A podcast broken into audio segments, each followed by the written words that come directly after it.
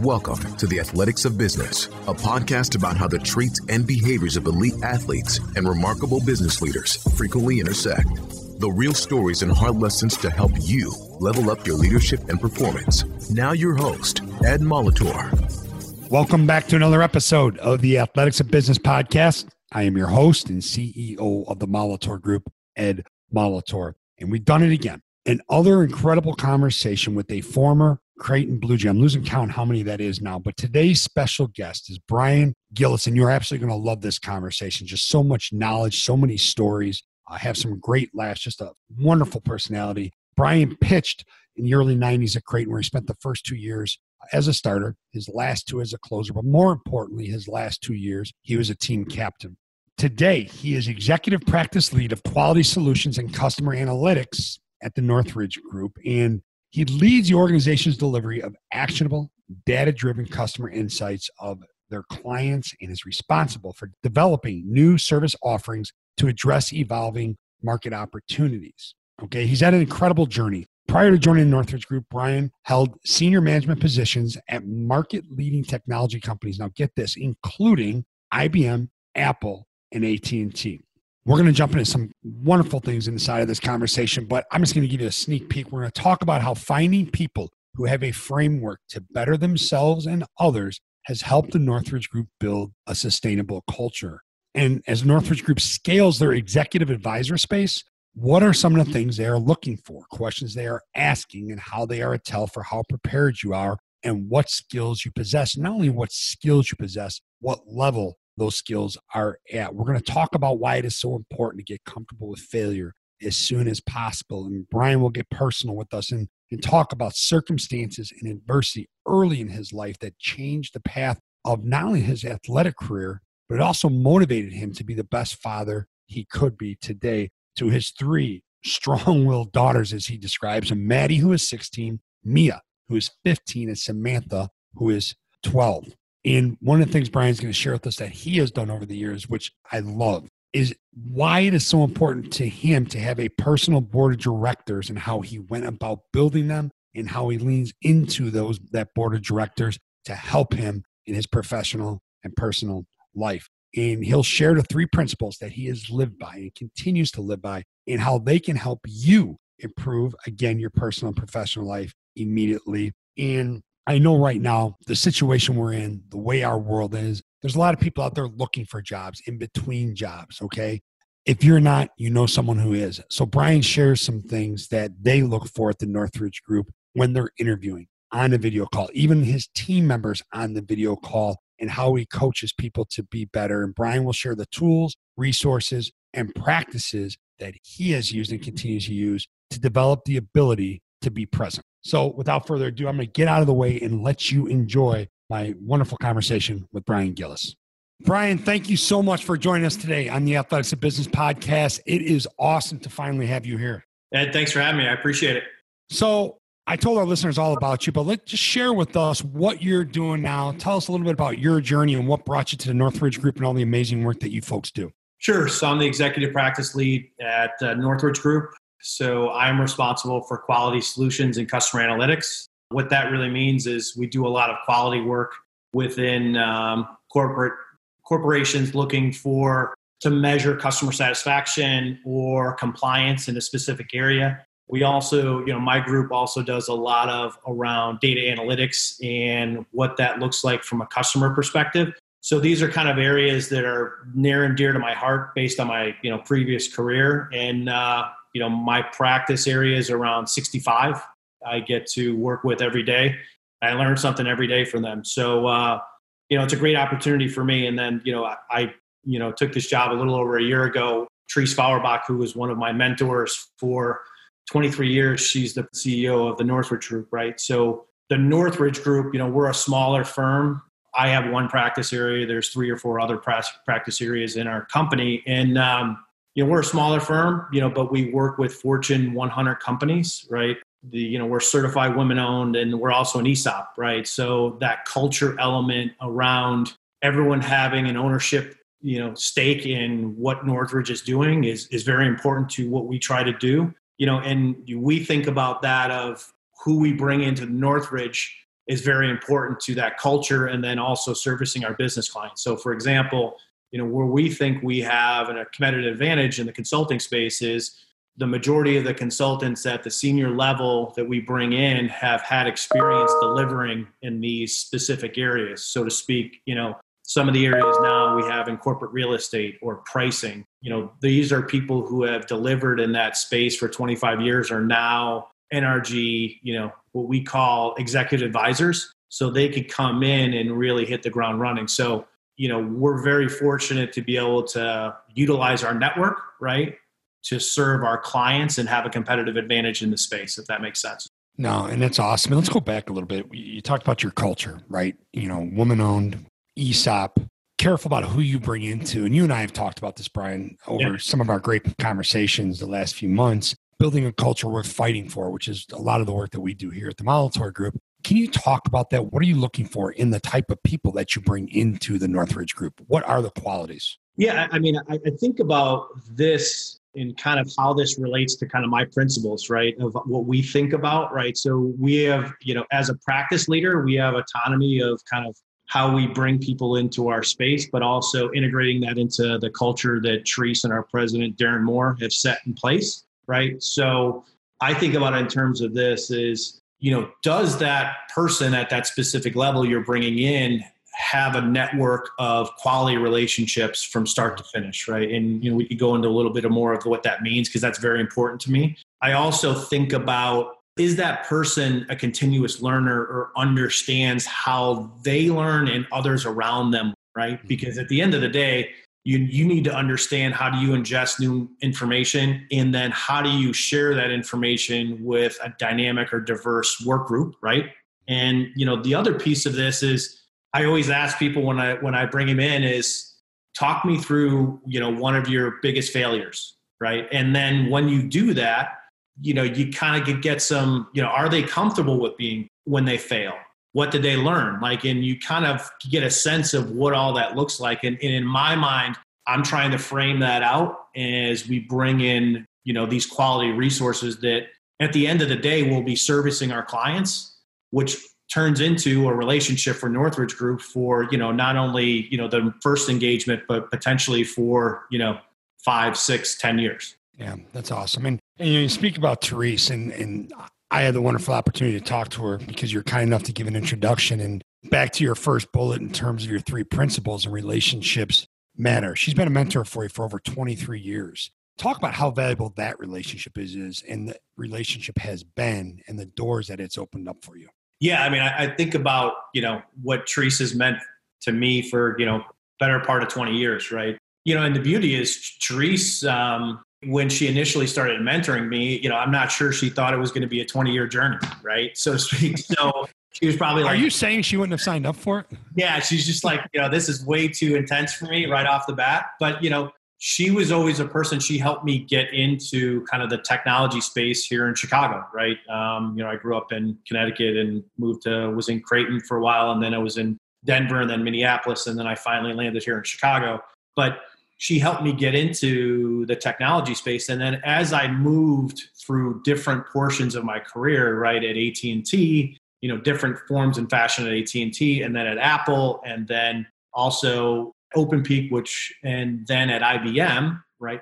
Every point of the way Therese I would reach out to her and you know ask questions of like what's the career development look like or some of the tougher things that I was doing or thinking about doing or contemplating how do we think about a business problem or a relationship or a networking problem and she would always take the time to really mentor me. And that always made it made you know it just made such a tremendous impact on my life that when timing worked out right after i was going to leave ibm you know there was an opportunity for me to come in and and participate in one of her practices right? And that that's been um, you know very special to me and, and i treat it with uh, the utmost respect. And you know i want to continue that culture that she's built for you know 20 23 years. Yeah and, and I've, i have to think the fact that she had mentored you for all those years. Transitioning into being with the northridge group was sort of a seamless transition because you knew what made her tick you knew what made the group go and you sort of fit right in. Yeah well it's it's interesting. It's the beauty of what the northridge group is right was this diversity of thought right? In in diversity of of kind of how do you operate. So I think it was a little bit of a learning culture on both sides, right? Because the majority of people at the Northridge Group are were senior executives, right? At some place, you know, previously, or been at the Northridge Group for a while. So it wasn't as seamless as you would think, right? Because, uh, but the beauty of this is you have to have respect for how they think about things, and you know they had respect about I think about things. So you know there was some really interesting, I would say, first four to six months, and we still do that. And I think you know pushing each other back and forth and and understanding ideas are really what make you know great solutions or great client relationships so you know one of the lines i use with a lot is tension in any relationship i think is important right? You know when i walked into northridge right i'm sure they didn't want me to be a pushover right? They wanted kind of me to have some thought leadership and the same thing they i wanted from them right? I wanted them to provide me some thought leadership and us to kind of push and pull each other. And then at the end of the day the best ideas went out and then we go execute on those. Right. And that ties right into what you talk about doesn't it? Being a continuous learner. I mean here you are and you come in as a senior executive collaborating communicating with other senior executives with different experiences different reference points than you have. Can you talk a little bit about how you do that? I mean does that come from a point of humility? Does it come from a point of curiosity? You're in, i mean where does that come from? Yeah I, I will tell you that you know where that comes from for me is uh, i'm dyslexic. So i was diagnosed as dyslexic when i was uh, young. I didn't really deal with it very well with i would say grammar school high school and even college right i would kind of just kind of sweep it under the rug and i didn't understand that there was different ways to learn things right so you know really where this started to shake out for me was you know in my I would say even my early 30s, right? I started to understand as I got more responsibility that there's all kinds of ways to learn. So, for example, you know, I'm very, you know, I, I need to listen to things, right? It, I could, you know, I could read things, I could read books. It just takes me a little longer to do it. For me, my medium is, you know, listening to things and also doing or being in meetings, right? Where I'm ingesting information very quickly, right? for that's how it worked for me in my 30s and i just started to figure out that hey listen i i am capable of doing a lot of things and one of my you know one of my toolkits that i say to my team is abcd always be connecting the dots right? So you know no matter what type of learner you are the value you bring is can you be connecting the dots that other people don't see right? And that's why that continuous learner is so important to me. And you know the the stuff that I think about is as kids I, have got three daughters and and I think about can they think about how they learn earlier in the process right? Could you you know can you know you've got kids you got you know six and six and nine I believe six it is six and eight yep six and eight right going on 18 but anyways that's another exactly. story exactly mine are you know 16 15 and, and 10 how do you think through that if they could understand how they learn earlier in life, right? I think they have a better chance of making a tremendous impact and and also, you know, doing things that are really interesting to them. You know, that's an interesting segue you brought your your kids up because the next question I was going to ask you, there's different ways to learn and how significant that is that. Um, and you and I both have had some amazing uh, coaches in our life, athletic coaches, right? And, and the best ones were the ones that just figured out what made you tick and they were going to put you in a position to be successful by how they taught you things. So there's different way to learn things. But as you develop junior leaders, as you develop the next generation of leaders, how important is that for us to realize there's also different ways to teach things? Yeah, I mean, I think about that in terms of just my ex- personal experience with sports in general, right? Mm-hmm. I still talk to Joe Monroe, who was my football coach when you know I was in you know, at Wolcott High School in Connecticut, right? And you know, he wasn't uh, he wasn't easy on me, right? But he also would be hard and soft and, and try different approaches, right? So you learn that, right? And I, and I think I, that also instilled something to me when I went to Creighton, right? I was I had an opportunity to Jim Hendry was my coach when I first got there, and then I had Todd Wenberg, right? Todd was a fantastic first class gentleman that gave um, let's just say tough love, right? But he would also understand that you need some room to grow, right? And then the beauty of that too is you're seeing these kind of different coaching styles, right? I see Steve Pratt, who runs full practice or uh, full package athletics here, and then also Ben Berg, who is a high school coach for Carmel girls basketball.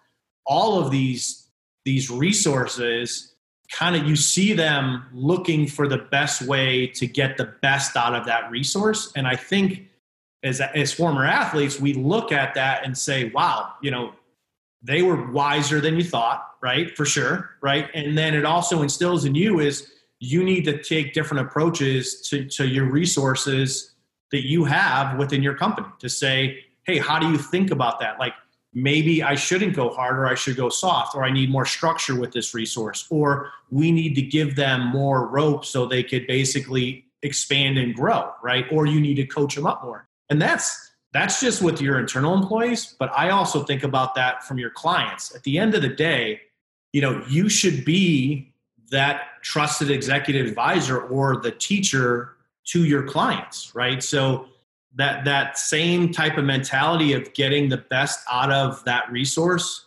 implies not only internally but your company but also to your clients. How do you get the best out of your clients? How do you position that information the correct way so they could get the maximum information out of it right?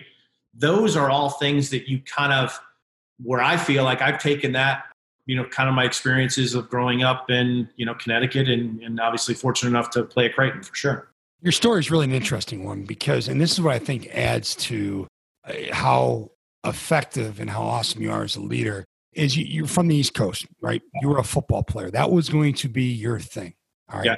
Football mentality, baseball mentality. You're both crazy. All right. Both, yeah. all you guys are crazy, which is awesome, but totally different. And you've had a, a, very diverse group of coaches. And even just when you're at Creighton between, you know, Coach Hendry and Todd, I mean, two totally different coaching styles, right? Um, your high school coaches. Can you talk a little bit about what you've pulled and from where from each coach and how that's fit into your your characteristics and your makeup as a leader? Yeah, I mean those are that's a that's a great question, and um, you know I, I think about it in terms of you know there's things that stay with you for your entire life, right? You know I think about you know probably you know my football coach in high school kind of taught me more about kind of the discipline of what it takes to be to excel at a specific level right? What that looks like. I think about that in terms of kind of you know jim hendry and todd Wenberg and jack Dahm. You know I, I played for jack as well at creighton. You know it's around you know taking some personal ownership right? Personal ownership of your development right? And what that looks like right?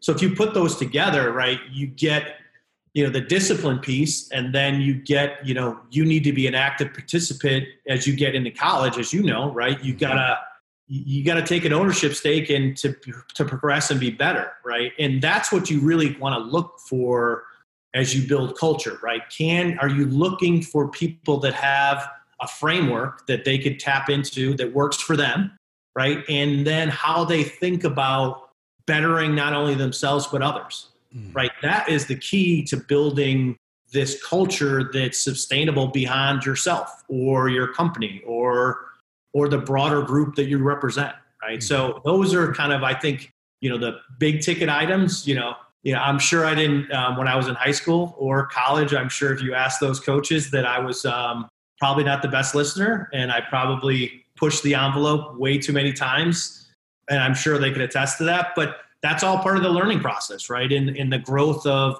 of you as an individual.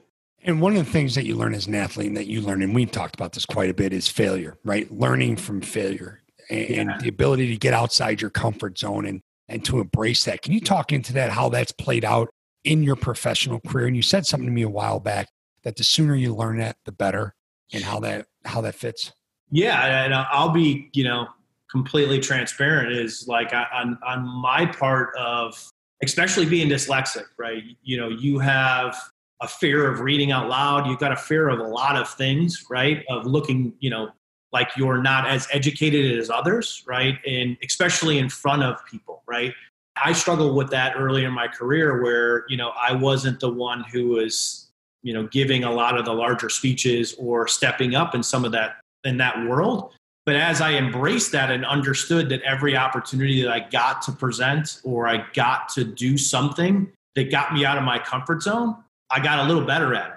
right? And I also started, you know, let's be completely clear, you know, everyone still gets nervous, right? But can you learn to get through that? And can you learn to kind of take some bit of that nervousness or you didn't do it perfectly as a way to lead you and get better every single time? So I'll give you an example is, you know, when I worked, I was fortunate to work for a company called OpenPeak. And, you know, it was an absolute fantastic culture, right? Where I had the opportunity to build kind of a, a sales and service organization. I learned more in that time of my life because I had such autonomy and then responsibility to build the service and sales organizations that kind of I saw fit. And they gave me that opportunity. You know, I, I failed many times, right? We, we built a practice from zero to about 46 people in less than two years, right? And you understand, okay, what did I do right in that hiring process? What did I do wrong?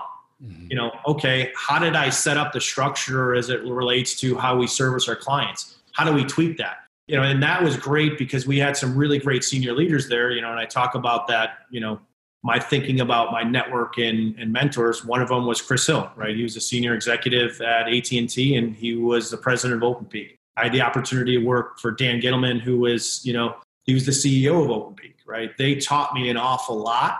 They gave me an opportunity to kind of grow as a, as a resource but also giving me enough rope to kind of do my own thing and fail right? Mm-hmm. but you know the flip side to that is when you fail in business there's some real consequences within a resource or you're hitting you're missing a number or something of that nature. So you know having that type of leadership structure in place that has some tolerance right around growth is really key. And i think that is one of the aspects that like at bigger companies i think they struggle with a little bit right? Everyone wants to put together a mentor program but what does that really look like? What's the parameters of failure, right? And then how do we, you know, how do we tie that back to that's going to be personal growth for them, even though they failed. Does that make sense? No, it makes a ton of sense. And that's a great segue. My next question is one of the things you and I are cut from the same cloth is we love to compete, right? We want to get in the trenches with our people. Like we right. put our backs against the wall. We're going to figure out a way to succeed.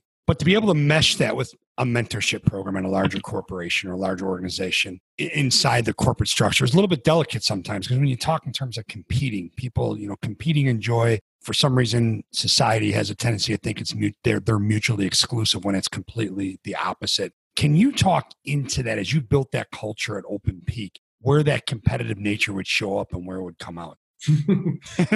well, OpenPeak was uh, an interesting culture based on how kind of Dan and, and how we, you know, we, we ran the company, right? Or he ran the company. It was extremely competitive, right? Extremely competitive on preparing for meetings, adding value internally and external external meetings. Like so we were always competing at, at OpenPeak, right? And that was a very smaller, I would say, I would say smaller company, but very agile, right? Mm-hmm. That kind of brought out your competitive, you know, juices as as a culture but then take that into kind of how does IBM work at that, right?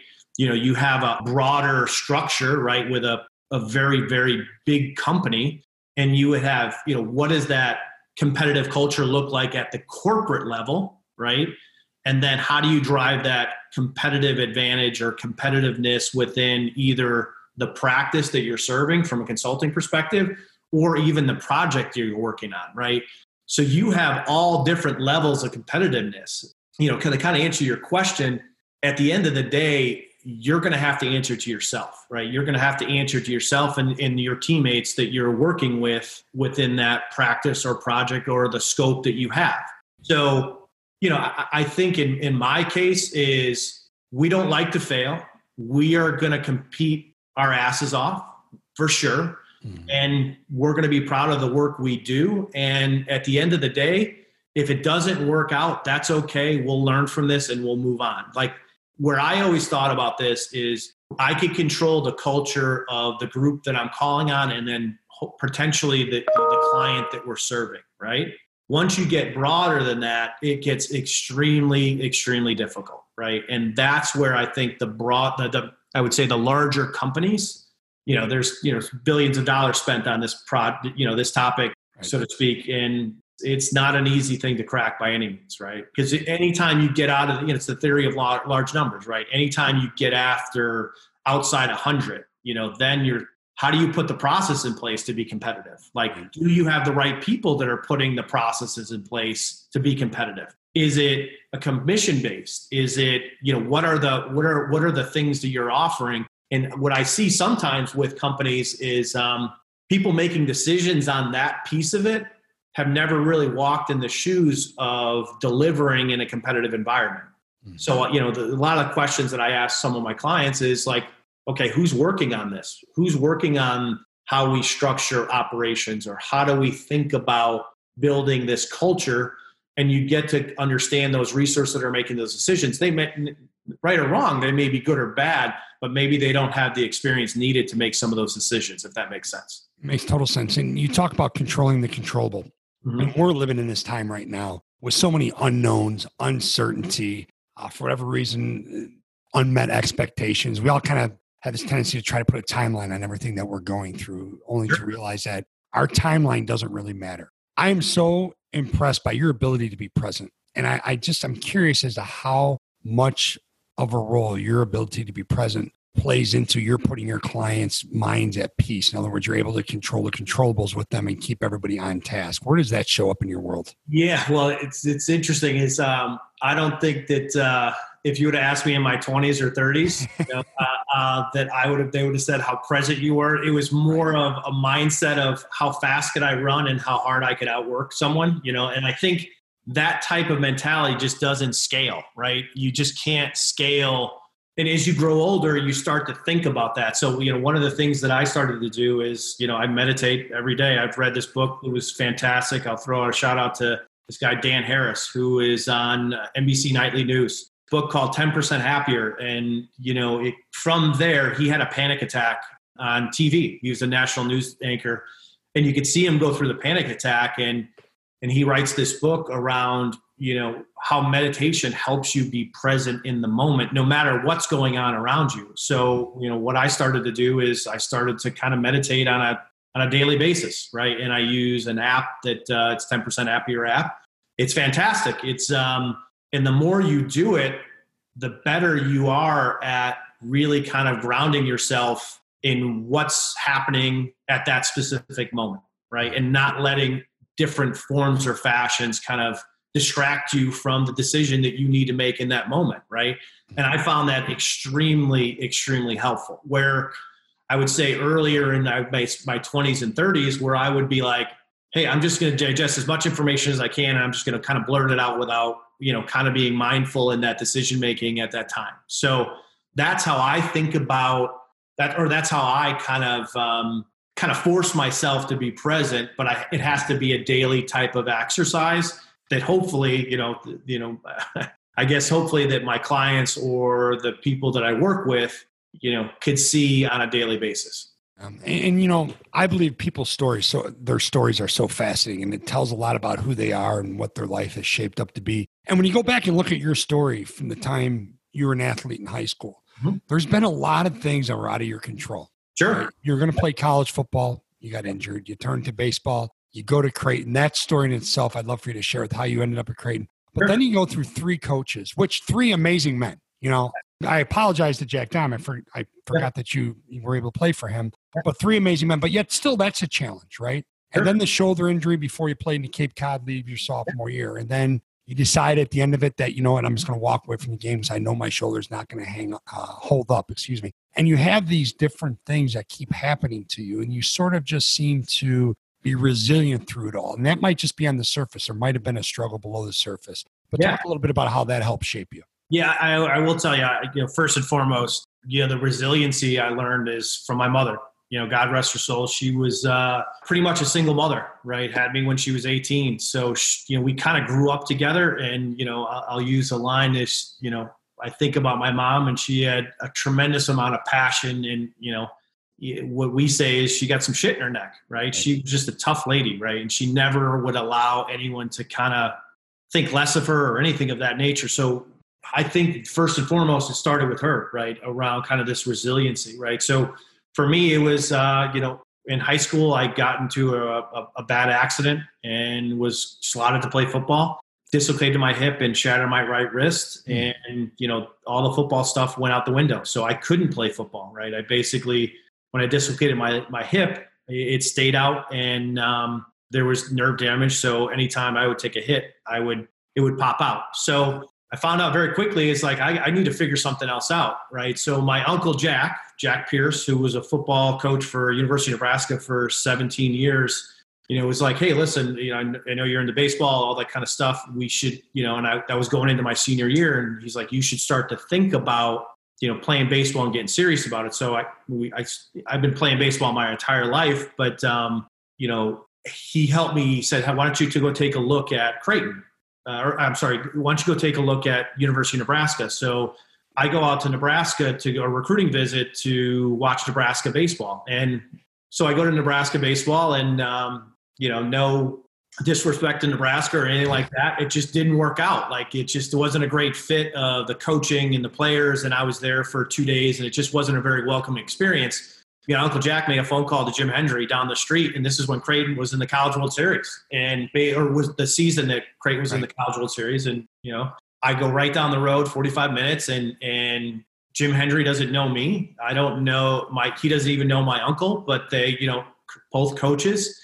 So I walked into the Creighton, you know, dugout, shook hands. You know, I watched a quick game, and then I left, and I thought nothing of it. And throughout the entire process. So Creighton that year keeps making the run to the College World Series, and and I was starting to get recruited by a lot of other you know colleges for baseball, and I was like, oh, that's great. And Jim kept on calling, Coach Hendry kept on calling me and says, "Don't sign, don't sign." I'm like, Coach, I'm a little nervous here. Like, I don't like, I'm, you know, I'm. Hey, he was busy. They were busy winning games, though, right? You know, they had a lot bigger things than Bryan Gillis in you know Podunk, you know, Connecticut by any means but he kept on saying, "Don't sign, don't sign," and um, I'm like, okay. And I'll never forget it. I was watching, uh, no joke, I'm watching the College World Series. I'm in high school. I'm getting very nervous that I I'm keep on pushing off a lot of scholarship offers, and I'm watching Eric Maloney, who's a good friend of mine to this day, pitch in the College World Series, and I'm getting phone calls from Coach Hendry after every couple games saying, "Hey, don't sign, don't sign." Next thing I know, you know they obviously make their historic run to the College World Series the next day, Todd Wenberg was on a flight out to see me in Connecticut. Jim mm-hmm.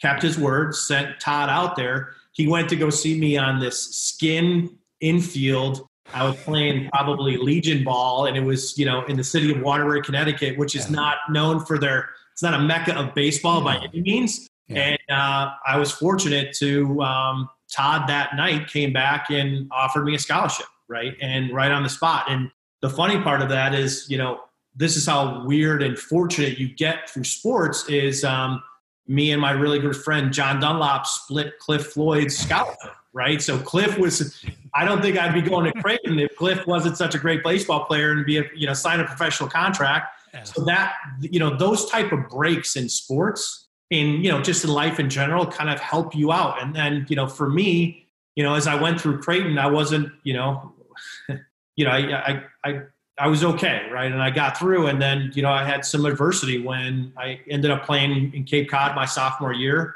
and then ended up uh, having, you know, having some shoulder problems when I was playing in the Cape, being very successful. Came back to Creighton and had to get reconstructive surgery by Dr. Frank Jobe, the, the orthopedic for the doc, or for the Dodgers at the time. So had to take a redshirt year um, never really came back to how I was, right, and what that looked like. Got an opportunity, you know, picked up very late rounds with the Indians, and I just knew at that time, you know, my shoulder wasn't going to make it, and I didn't want to kick around in the minors for so long. So um, I ended up taking a job in Denver, working for a liquor distributing company or a marketing company uh, out of college. And, and the funny story was is in my hometown paper, and I'll send you the, the article.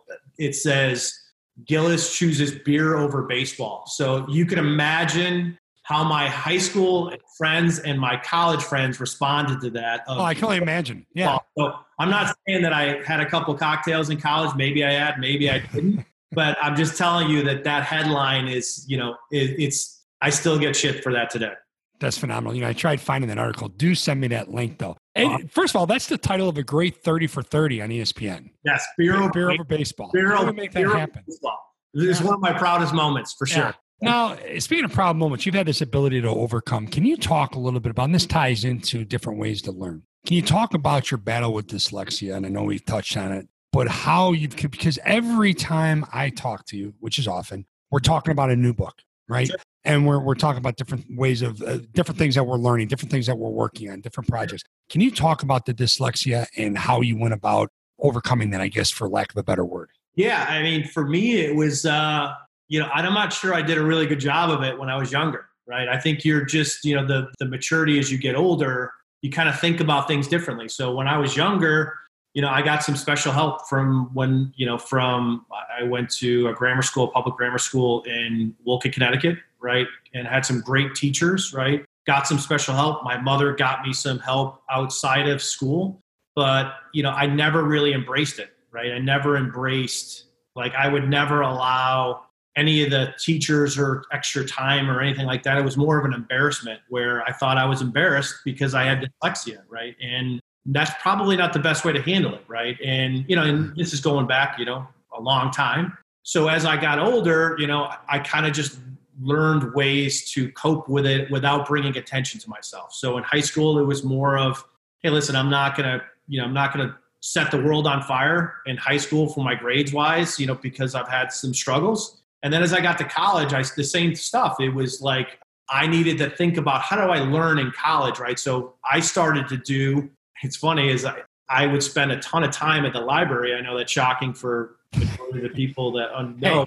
Hey, uh, that, that library at Creighton was a great place to hang out, though. A hundred percent. Yeah, Right. I, I actually I had dual interest in that, like you know. But um, for me, it was honestly what I would do is I would take some of my texts and have the words read back to me, Mhm. right? And that was kind of the first start of okay, well I I am ingesting this way faster because I'm having this read to me, and I'm now retaining that, right? So this kind of goes back to you got to figure out how you learn, right? I could read anytime, but I just don't read super quick, right? But if I have it read to me and I'm looking at the words directly, then I'm probably twice as fast as someone else, right? So you just got to figure out what that looks like. So, you know, and this kind of goes back to kind of your, as I think about your development as just a person in general, like, is like, okay, now I don't see dyslexia as a crutch. Right? I don't see it as I, I see it as a way to think about things differently. And I've also figured out a way for me to learn. And I also think that this is a strength of mine as as you go forward. So, you know, I, I give you an example. Uh, I, you know, one of my daughters is dyslexic, right? And making sure that she feels comfortable that she, you know, is not any less than another student. She just learns differently. And you know, the more you can embrace that and the quicker you can embrace that, the better you can be. But I'm also, you know, I'm also a realist around, you know, kids with any disability is, you know, are the teachers equipped to do it? Or do they understand what that feels like as a kid? You know, is do, are they putting the the space for them to grow and to learn? Yes and no. So like, you know, she's going to get some she got some great teachers, right? I got some really good teachers who made an impact on my life. But I think, you know, getting back to your point is until I owned it and talked about it out loud, and that really didn't really happen until my early 30s, you know, I'm not sure it became a strength for me. It, it became a. The old that I should rephrase that. That's the only way it became a strength for me when I started to own it and what that looks like and kind of thinking through, you know, what that means to me and what do I need to do, and then also empowering myself to, um, you know, be a leader and think about things differently, and in, in knowing and a confidence that you can get things done, even though you do have a disability. Right. And I, I love that. You said so much there in the last two or three sentences. You talk about space for you to learn and grow, right? And we'll get into how you do that in business because it's so important. You talk about owning it. I like to talk, call it running to the fight. So, in other words, somewhere along the line, someone got you, was able to pull it out of you, talk about it. It's okay to talk about it. Let's talk about it. Let's figure it out and let's leverage it, right? Let's let's figure out how instead of being a crutch becomes a tool. It becomes, you know, a weapon for your for your growth. How does that show up in business though? In, in other words, when you work with different folks, different personalities, different circumstances, different set of experiences, different personal stories, how do you figure out how what how to give them the space that they need to learn and grow in that setting? Yeah, it's it's funny. I ask them.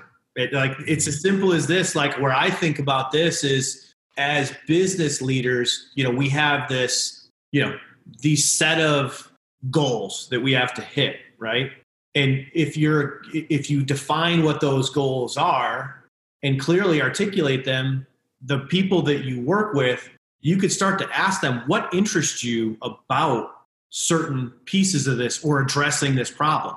Like you you, you may put someone in a spot that's like, hey, listen, they need to think about process, business process. And to, to fix this problem, we have to define the business process and we've got to work it and we've got to tweak it and now we've got to implement it, right?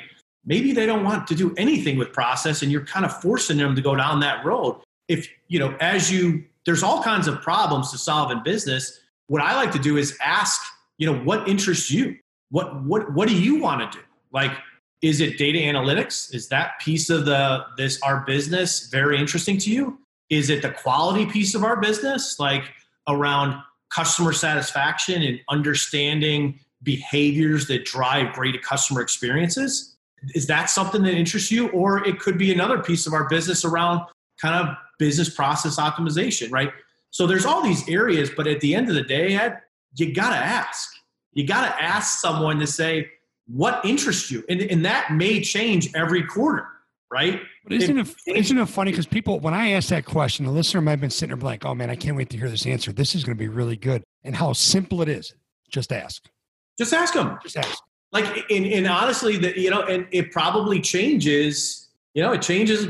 You know, every quarter, every six months, every every year, right? But that keeps people engaged. That really does. I'm like, you you may have resources that are tremendous problem solvers looking for areas like i'm going to go i know there's an issue here. I'm going to go solve it.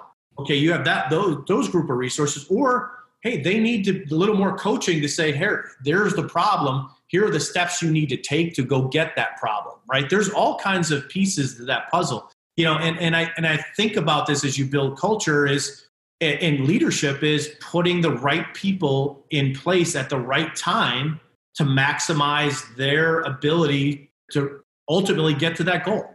And when we talk about the right people in the right place at the right time, okay, we know today's workforce wants three things. Number one, they want to know that they're valued. Okay, they want to know that they mean something to you as a leader, to you, the organization. They want to know that the work they do is important and has meaning, and they want to be coached. How do those three things show up at the Northridge Group? Yeah, that's that's uh, I, I mean, I, I think about it for us where Treese, you know, turned us into an ESOP, like first and foremost, we we value that. Like we we we want employee owners, right? And mm-hmm. I, I think about that and first and foremost. So they understand that the work they do contributes to the profits, right? I, I, I think about that a lot of being in a smaller company and how much that how important that is to me and, and the people that work with me right? And I think it sometimes at the well, the the bigger organizations they don't understand that. They really don't. They you know people feel disenfranchised through like, hey, listen, I work for a company that has two hundred thousand people. My work doesn't really contribute to the bottom line.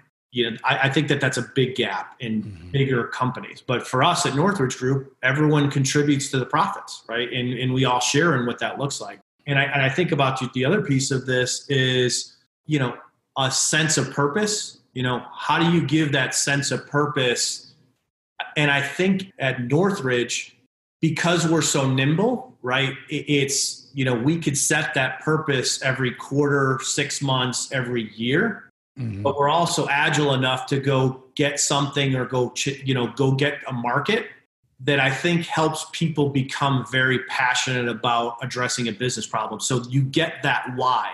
You understand that why even though it may change a little bit but you're you have you know that's why i love working for the northridge group is to think about i get to do really cool stuff very quickly and i get to respond to markets or respond to a client's need that also is a, is a double-edged sword because it can confuse your you know the people that that it's working for you or in the company to say hey listen um, I thought we were chasing this and now we're chasing that, right? Well, how does that, how does my role change? So, you know, how do you think through the dynamic agile culture that we've kind of created? So there, I haven't got it figured out. I'm just being honest is, you know, but what I, how I think about it and how I help myself figure it out is I have people around me saying, Hey, listen, you know, we just moved the ball a little bit.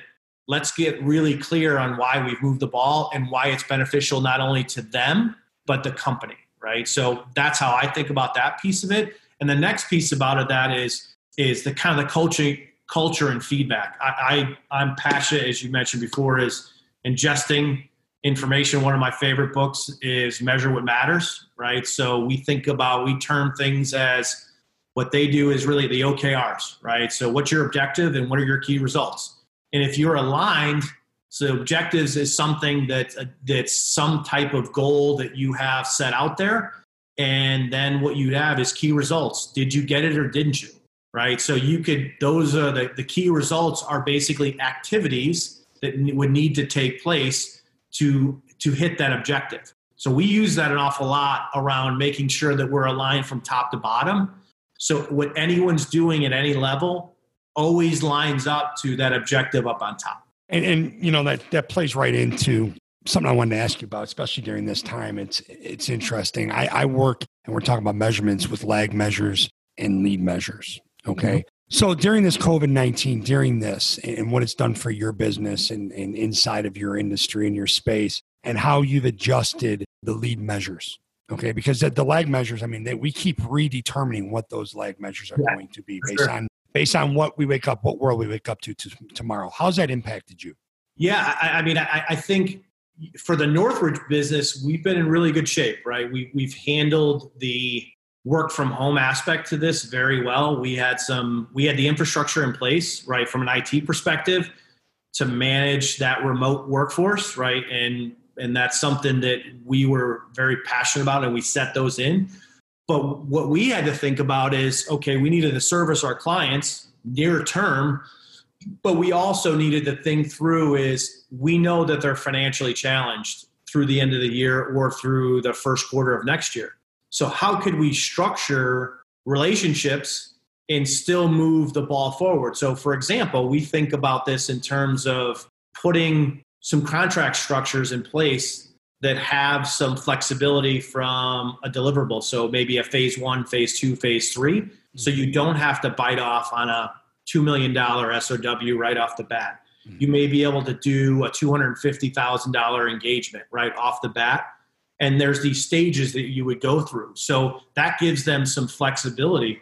You know, and I also think about, I think about it internally as well as how do we think about where we are going right? Like where is where what's our client struggling with? So for for us, it's about top line revenue, right? So we we we have what we call executive advisors, right? Howard Ergang, who has run global pricing for Fortune 100 companies, runs the pricing piece of our business, right? If you think about that as they need to get tremendous price growth or they're getting price pressure in the next 6 12 18 months so he's experienced he's done that so he could help a company think about top line revenue so we're kind of skating yeah. to where our, our clients going and i'll give you another example is greg adams who is a senior executive um, he is, was a ex-coo in, in the corporate real estate environment right? So he is we are looking at him from what does corporate real estate really look like in the next 6 12 2 years 5 years right? So he's done that at scale for you know a larger companies. So we would come into a client and say hey i'm sure you're thinking about top line revenue. You know we've had someone who's done this in this space for a long period of time i'm sure you're thinking about what the space is going to what your what's corporate real estate going to look like for you in three to five years. And greg has done it and we we can execute on those type of things. So we're really skating where we think our clients are going but the client is constantly giving us feedback and i think we're in a good position. So i have this vision around what northridge would become around these executive advisors to really becoming you know this next generation of what consulting looks like of senior executives who have delivered in the space based on the need of the market, right? So, for example, maybe training, right, would be coming down. How do you think about training? You know, what, what does training look like in the next 6, 12, 18 months, right, in this virtual environment? You know, and, and I was having some dialogue with internally at NRG is um, what does um, what does team culture look like right? Like you may not even sh- you may not even shake someone's hand before they're part of your team anymore right? right.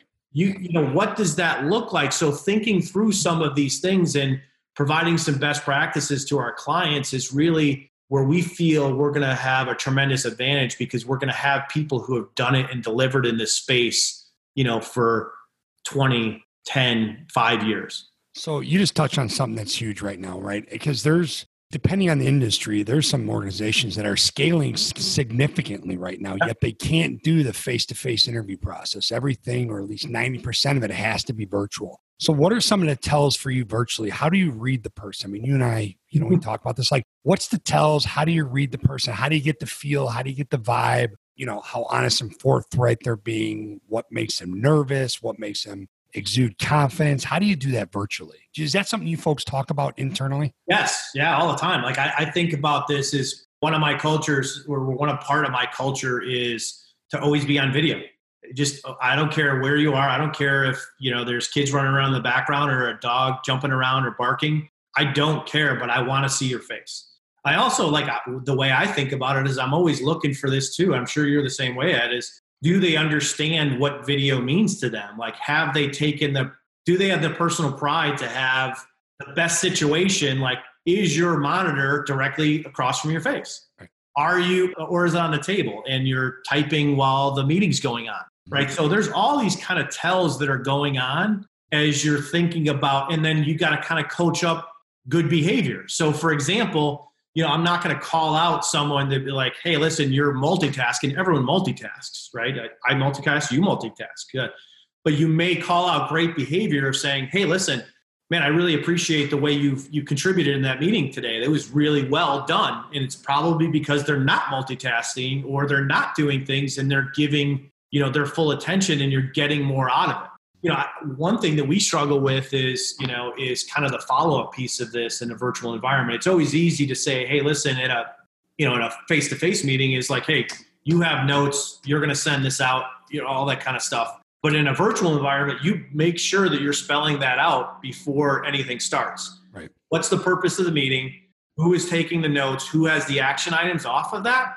And that will also put people on notice that hey listen just because we're on video doesn't mean we're not going to be crazily productive and really push the envelope of how we think about solving a business problem. Well and, and you talked about with your dyslexia. It used to be a crutch now it's a tool. Now it's a you know you, you leverage it. Uh, you think about working virtually interviewing virtually. You think about the advantages of it okay? When i was in the recruiting industry we spent a lot of time training. I had one client in particular that did all of their first round interviews via it was Skype back then. It wasn't Zoom, it was Skype. But we would talk to them about their background. By the way, wonderful background right there you got going. But no, we would talk about their background. We would talk about coming prepared. We were talking about looking professional. But we would also talk about the advantages of the fact that it's saving you the time of travel. It's saving you the fact your flight could get delayed. It's saving you the fact that you could be staying in a flea bag motel by accident. And there's all these different things. So, virtually, I think what's the compensating factor that you bring to the table as an interviewee or as a team member, or what do you do?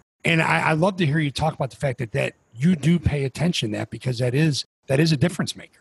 Yeah, I mean, we're we're going so through this now as we think about scaling our business, especially within the executive advisor space. Mm-hmm. I, I, will tell you, there's one of the, the interview things that we were starting to think through is you know, I, I, had a fortunate time to spend some time at Apple, right, in earlier in my career, and I went through that interview process, and you know, wasn't the easiest thing in the world. Um, one of the things was they get you up to go solve a business problem right on the spot, right. So what we're starting to think about is as we interview resources or we talk through things, we're basically saying virtually, can you can you bring up a whiteboard? Can you start to think about okay, well tell me one of you know your biggest projects you work through and what you learned from them. What step me through that and it's not just verbally. Mm-hmm. maybe you bring up a whiteboard yeah, to make them kind of think differently. Yeah. Uh, and then I, I, think about you know what this is going to look like in the future is you know a lot of times what i ask people to do if it's the final round of an interview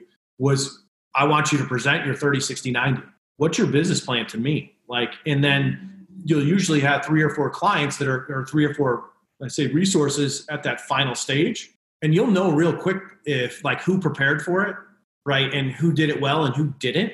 And also like do they have some presentation skills? And what i would what i do is i don't even sit in on some of that last piece of it. I'll have some of my colleagues within northridge or in previous organizations.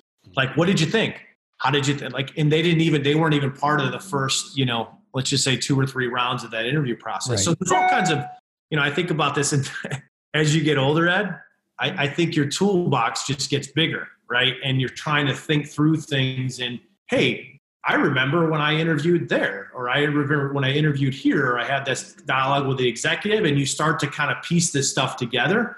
And if then you kind of put together that process, which you think has the most impact, right? But you always got to continuously try to iterate on it. And your toolbox gets bigger, but you also learn which tools you can trust the most. Most, sure. right? And you keep using them, and you keep using them, and you keep using them. Because I think sometimes when you're a younger leader, you're you're younger in business, it's like okay, that worked this time, but maybe I should be doing it how he's doing it or how she's doing it. It's that whole comparison gap instead of trusting your ability and your skill set. Yeah. I mean, I think about it like being a parent, right? You know, you know, 16, 15 and, and Sam's to kill Mia because she's, she's 11. She's not 10. Um, and I said 10, 10 earlier in the, in the podcast, if she ever listens to it, but like, I think that's because as fathers, we want our daughters to stay young as long as possible 100%. And, and I'm laughing is I think I'm a better parent now with Sam better than when I was with Maddie. Oh, yeah.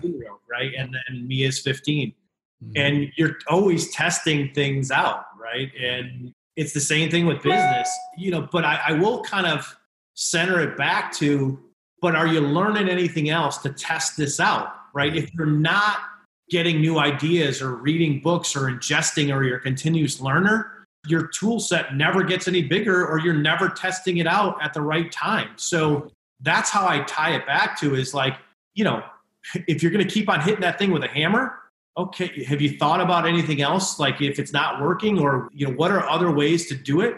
The way I think about it is if, if, if I'm getting diversity of thought or I'm listening to a book or I'm having interesting dialogue with client and you know clients and the people I work with, my tool set now becomes instead of just Bryan's vision, it's now mm-hmm. you know 10x. And then you could start to use those tools maybe at the certain time that it may work or it may not. And then you need to go to another tool, right? Now, before I ask you the last question, we wrap this up. Where can folks find out more about Bryan Gillis? Where can they find out more about the Northridge Group? and your blog. I love the blog you have on your website for Northridge Group. You guys have some amazing content, some amazing things on there. So, can you share that with our listener? Yeah. So, Katie Francis runs marketing for us for Northridge Group. So, it's uh, northridgegroup.com, right? You could find a ton of great kind of thought leadership within what we do and how we do it. For me, it's uh, I am at t- Twitter, so Bryan M. Gillis, and then also at please feel free to send me something on LinkedIn. So Bryan Gillis at Northridge Group. So all of those ways you could you could reach me. But uh, you know, I'm getting a little more uh, agile, I guess, with social media and, and responding and, and all that stuff. So there's a ton of different ways you could reach me. All right, fantastic. And if you're driving, if you're working out, or you're doing something where you can't write that down right now, as you listen to the podcast, it'll be in the show notes. All those links will be in the show notes as well. So you can just click on it from there. You can find those at theathleticsofbusiness.com, or if you really want to get efficient, go to the molitorgroup.com. You can learn all about what we do with the executive coaching, uh, the consulting, as well as the speaking. Now, last question. Okay. What advice would you give or do you give? Because you're doing some amazing work with your daughters, right? You're also coaching girls basketball at Carmel High School, which is phenomenal. Ironically, alma mater of a couple great Creighton Blue Jay baseball players. Yes. Scott Stachowiak. Bobby went there too, didn't he? Langer? Yeah, Bobby Langer and, and Stachowiak. Steve Bruns went there as well. Steve Bruns, for yeah, that's right. That's right. Yeah, okay. There's um, you know, tons of talent at Carmel for sure. There is. And there then is. also, I forgot Eric Maloney. So Eric Maloney went to, he's, uh, he was there as well. God, just load and reload, right? Yes, I yes. You know, I so, what advice would you give to folks in the business world, your daughters, whoever, who who have some self-limiting beliefs wrapped around the circumstances that they are in? They're out of control, and, and obviously, a lot of that question comes from what we're dealing with right now with the COVID nineteen. I think people are really struggling with this because I don't think they don't know what they don't know, and I don't think they give themselves enough credit and see opportunity where there's actually adversity. So, what advice would you give them? Yeah, I think in this environment right now, you know, I, I kind of I go back to my three principles that I try to live my life with. Right, is these relationships matter. And, and as we get older, and you you know this is you know I have relationships that I could tap since I was a kid. You know, grade school friendships and and coaches and teachers and all that stuff. Giving advice to to younger people or younger or, or people coming up in business those people that you're interacting with and your clients and, and anything in general are going to mean something in five years 10 years if they're meaningful if you're if you're true to yourself and you're interested in what they're doing right? So that relationship piece don't ever sleep on that right? Seek out great relationships right? Because you figure out what that looks like and and that is something that you could tap in for a lifetime you know the other piece of this is we talked about this a little bit is you know not a little bit we talked about a lot is that continuous learner stuff is figuring out how you learn, right? What that looks like and how do you learn? It could be how do you ingest information? How do you learn in a specific classroom setting? How do you think about a business problem? Like, how are you successful? Don't let anyone else tell you how you need to learn something, right? And that comes with trial and error, right? So you got to get out there and you got to get your hands dirty, right? For no doubt. And the last piece about that is, you know, I think it's the failure piece, right? The quicker you could get, you know, comfortable with failure, I think the better you are. And then I will tell you, I'm not sure. I wish I would have got that failure piece as a teaching tool when I was like six or seven and not 26, 36, 46, right? You know, I think the earlier you learn how to do that, the better you become. And failure is just a teaching tool, right? Mm-hmm. As you move forward. So those are kind of the three things that I would ground any advice in. And and hopefully, you know, they pick one or two of them and, and kind of run from there. Yeah, and I love that. And let's go back and, and forgive me because I forgot one thing I really wanted to talk about. And you bring this up every time we have a conversation. Your personal board of directors, okay? Yeah. In terms of the deep relationships. And, and I work with, you know, when we talk to athletes, and this is something you and I have heard our entire life, you become the you're the average of the five people you spend the most time with, right? Yeah. Can you talk about how important your personal board of directors and what they are exactly?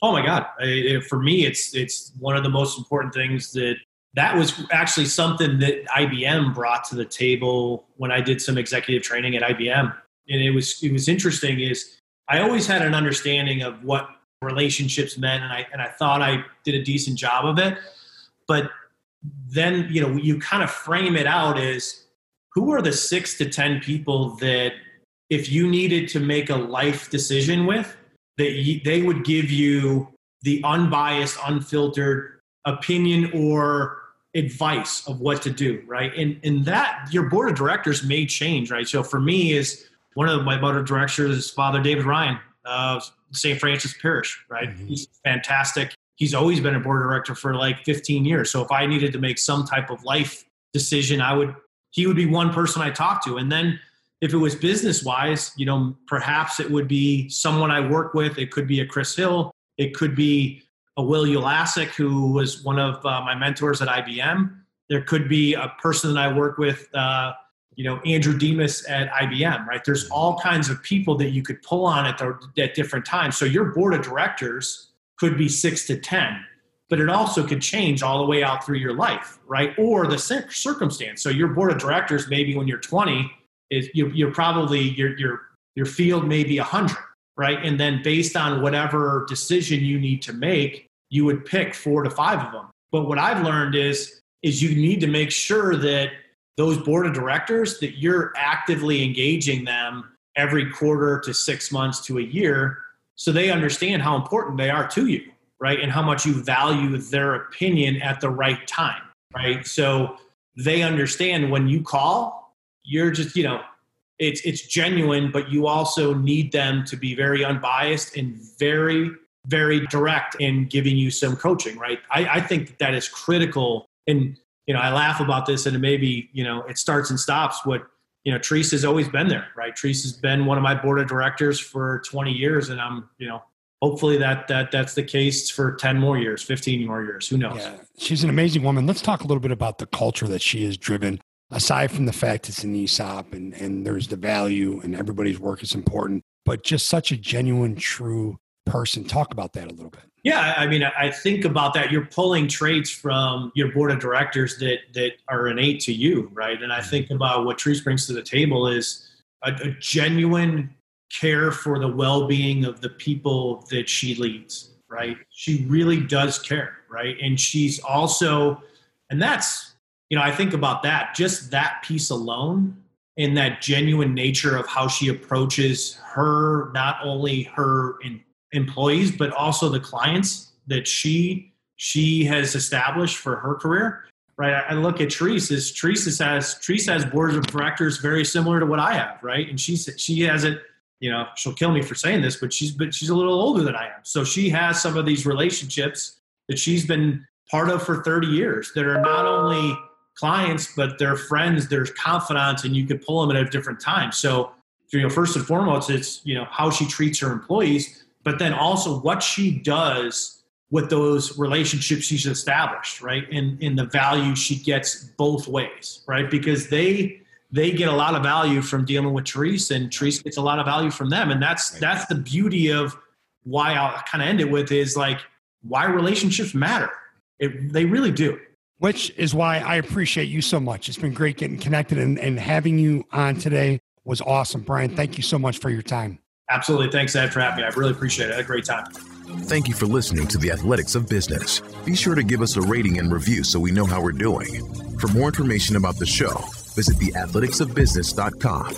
Now, get out there, think, act, and execute at the highest level to unleash your greatness.